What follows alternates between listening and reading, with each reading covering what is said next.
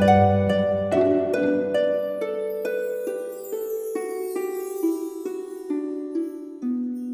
イルセラピーでバラ色の人生。宇宙とつながるミオラジオ。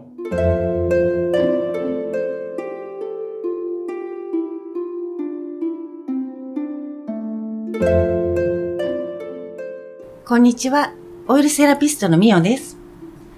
今日はゲストに久保田さんをお呼びしております久保田さんこんにちはこんにちは。先日はセラピー来てくれてありがとうございましたすっごく良かったです。あの、今日は、あの、最初に久保田さんの自己紹介からお願いしたいんですけども。はい。えー人事コンサルティングの仕事をしております。えー人事部門のない中小企業の人と組織の課題解決のお手伝いをしております。なんか難しそうなお仕事ですよね。そう、なんか人事ね、コンサルティングのお仕事されてもう長いですよね。そうですね。独立は今年なんですけども、うん人事の仕事はずっと、もう学校卒業してからずっと人事の仕事に携わってきました。はい。なんか外資系のね、あの、会社でお仕事されてたとかで、はい。英語もバッチリですよね。なんちゃって英語で。いや、素晴らしいです。で、お仕事してる時とかに、あの、結構ストレス溜まったりとか、こう今ね、あの、パソコンでずっとやってると思うので、うん体疲れたりとかっていうのはやっぱりありますか、ありますね。この前、みおさんのところに行って、もう、実感したんですけれど、体が歪んでたんですよね。はいあ。の、パソコン使ってる時って、まあ、体がちょっと固まって、しかも最近足組む癖がでできちゃってて、で、そしたらみおさんに、もう、すぐ言い当てられちゃったんですよね。あ、そうそう、あの、うつ伏せになった時に、片っぽのお尻が、だけが出てる。はい。あの、これ結構あるんですけども、ううんつ伏せになってこう背中見て、お尻の高さ、左右が違ってる場合って結構あるんですけども、うんちょっと骨盤の、あの、高さが違っちゃってるんですよ。うんで、足の長さもね、そうすると違っちゃったりして、そうそうそう。この前も、あの、片っぽの足はまっすぐだけど、片っぽが曲がってるよってすぐご指摘いただいて、はいそれって自分だとわかんないんですよね。そうですね。うんなんか、痛みとなって出ない限り、意外と自分で、あの、どう歪んでるかっていうの気づかない方多いんですよね。うん。そう、なんか全体が整ったなって、リセットされたなっていうのを実感しました。そうで、あの、骨盤って女性は歪みやすいので、歪みやすいってことはすぐ治るんですよ。うんうんなので、やっぱり、普段からこう、整えておくとう、ん体調も悪くなりにくいので、うんやっぱりメンテナンスでね、来ていただけると、あ、歪んでたんだっていうのをね、気づいてもらえるだけでも、うんあの、すごくいいことだと思ってます。ね、定期的にリセットすることってすごく大事ですようね。んあとあの、オイルも、ほら、なんか段階に応じてはい変えてくださったじゃないですか。はい。あれがまたすごく良かった。ねなんか3種類ぐらいでしたよね、あの時。えっとね、オイルはね、もっといっぱい使ってるんですけど、あメッセージオイルのそうか、種類は。そうか。そうなんですよ。ただその方のね、症状に合わせて、うんあの、じゃあ、自律神経系にいいものとか、うんホルモン系にいいものとか、こう、あと痛みがある方だったら炎症を鎮めるものとか、うんいろいろ使い分けをしたりするんですけども、うん結構ね、20種類ぐらいは使いますね。わあ、そうなんだ。背中にタラーってしていただくときってほんと極楽だなって思います。そうですよね。うん背中ってあと、こう、そんな背中を触ってもらう機会なんてないと思うので、そう、自分じゃ絶対メンテナンスできないから。えーどうです？背中触ってもらうこの感じってどんな感じがしました？手当てっていう感じがしますね。ケアされているとうん、キュアされてるっていう感じがして、うですされます。うんもうハンドだけなのでう、んあのーなんでしょう。やっぱり背中ってね、見えないところで、で、実は、あの、一番大事なんですよね、体の中でう。ん背骨を調整するっていうことは。うんうんだそうすると、こう、いろんな気づかない不調があっても、痛くなる前にこう、どんどん治していくので、あの、不調は出にくくなったり、うんあった不調もだんだんだんだん改善されていくので、うんうんなんかね、体良くなっていくと嬉しいですよね。いいですよね。うんあとそのつながっている、この前肩でしたっけ？えっと、肩がおかしいんだけど、頭をケアしてくださったことがありましたね。あれ顔でしたっけ？なんかそうですねつながってるよって言って違うところをキュッキュッってやってくださってるんですよね。そうなんですよ。あの、これ、私の得意技なんですけども、頭ほぐすことで首とか顔とかをうんこう矯正していくんですけども、そうそう、たるみが上がったよって。そう、これはね、あの、40以上の方にはとっても喜んでいただけますうんね。うん。ビフォーアフターですよね。そうですね。いや、でもなんかししっかり覚えててくださって、うんありがとうございますい。や、頭皮マッサージ、本当もう超気持ちいい。あ、痛気持ちいいっていう感じですね。これ凝ってなければ痛くないんですよ。うんうん。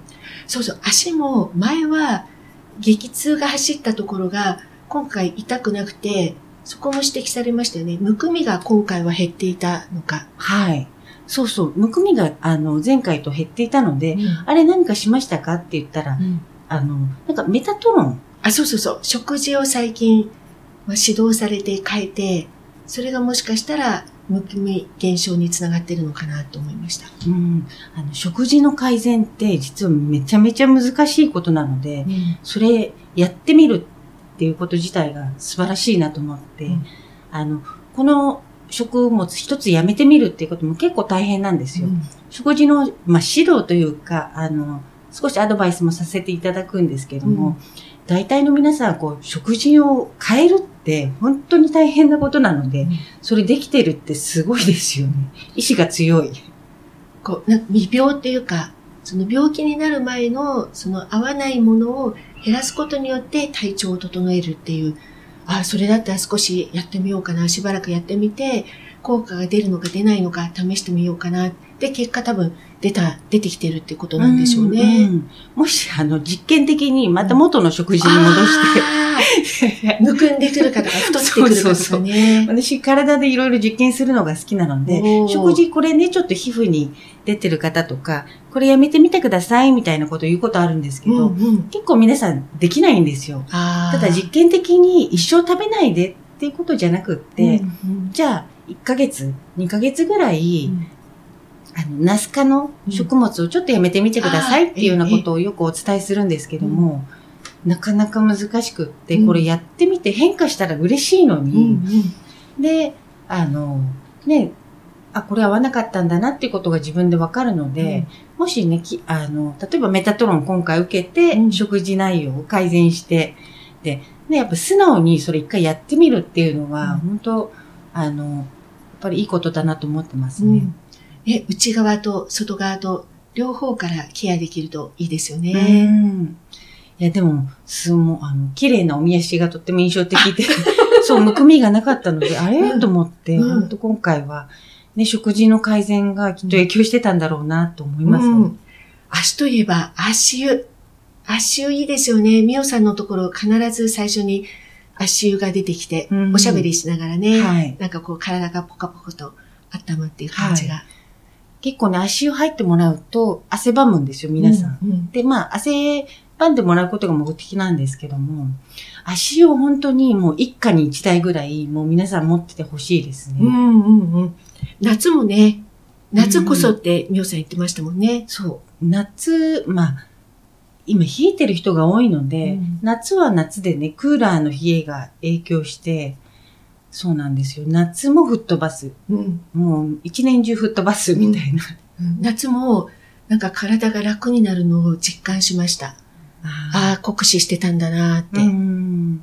そうなんですよね。日本人みんなお仕事頑張りすぎちゃうから、うんなんか、やっぱりオイルセラピーじゃないですけど、うんこう、ほっとしてもらいたいっていうのはやっぱりすごく思ってますね。うん。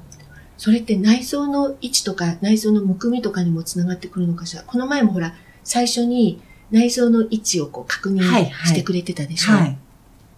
そうですね。あの、まずその吹っ飛ばす入ると、こう、血流がすごく良くなるので、うん温まるので、うん全身が効率的に。そうすると内臓の働きもすごく活性化してくるので、うんうんまあ元の位置に戻っていきやすくなるし、うんあとは本当に年齢とともにうん、こう生きてるとこう下がってくるんですよね。そうなんだ。筋力も衰えて、ええまあええお顔もね、フェイシャルもちょっと下がってくるんですけ重ど。力には。うんそうなんです。だからちょっとしたケアで、ちょっとしたこう気づきがあると、日常生活の中で、うんあ、これ気をつけようとか、ちょ、ちょっとしたこう、あの、なんて言うんでしょう、自分へのケアうんうんができると、本当に1年後、2年後、5年後、10年後でも全然違ってきちゃいますね。うんいや、メンテナンスしてるとししてないでは、蓄積の差って大きいでしょうね。大きいですね。うんそう、この前もなんか五感全部が満たされて癒されてるなっていう感じがしました。ありまあ、嗅覚とかね、うん触覚ももちろんそうだし、うん。お部屋の雰囲気とか、ね、なんか BGM の聴覚とか。はい。そうなるべくね、なんかこう、オイルは自然のものなので、うんこう、自然な感じで自分自身の心とか体も自然体でふーっと緩めるように、そんな環境づくりをね、心がけてるんですけども、うんあよかったです、そう言っていただいて。いや、そんな感じ。癒されて、で、最後はスキップして帰るっていう感じ。あ そうなんですね。うん。いや、でも本当終わってから、あ、なんか軽くなったっていう方はすごく多いので、うんうん。最後のペパーミントだし。はいはい。最後そうですね、あの、意識ちょっとこう戻って、現実の世界にね、戻ってきていただくために、うんペッパーミント使うことも多いんですけども、ん。そうするとこう、パッと目覚めて、うんあの、意識がはっきりして、うんこう軽くなった感じはね、うんあの、していただけるかなと思うんですけど。なんかその体と骨格も整って、あとその気持ちも、なんか一回リセットして満たされて、チャージされてっていう感じがします。うん。今ね、働く女性がやっぱり多くって、皆さん本当に大変、ね、頑張ってて大変だなっていうのは、こう、あの、思うので、本当に女性の方はもう自分へのもうご褒美でも、うんメンテナンスもうん含めてん来ていただけたらすごく嬉しいですね本。当そうよね。そう、もう定期的にもっと足しげくみゆさんのとこに帰るように、私も仕事の安定を図りたいなって思ってます。はい、またお待ちしております。じゃあ本日はゲストに久保田さんをお招きしました。お越しいただきありがとうございました。ありがとうございました。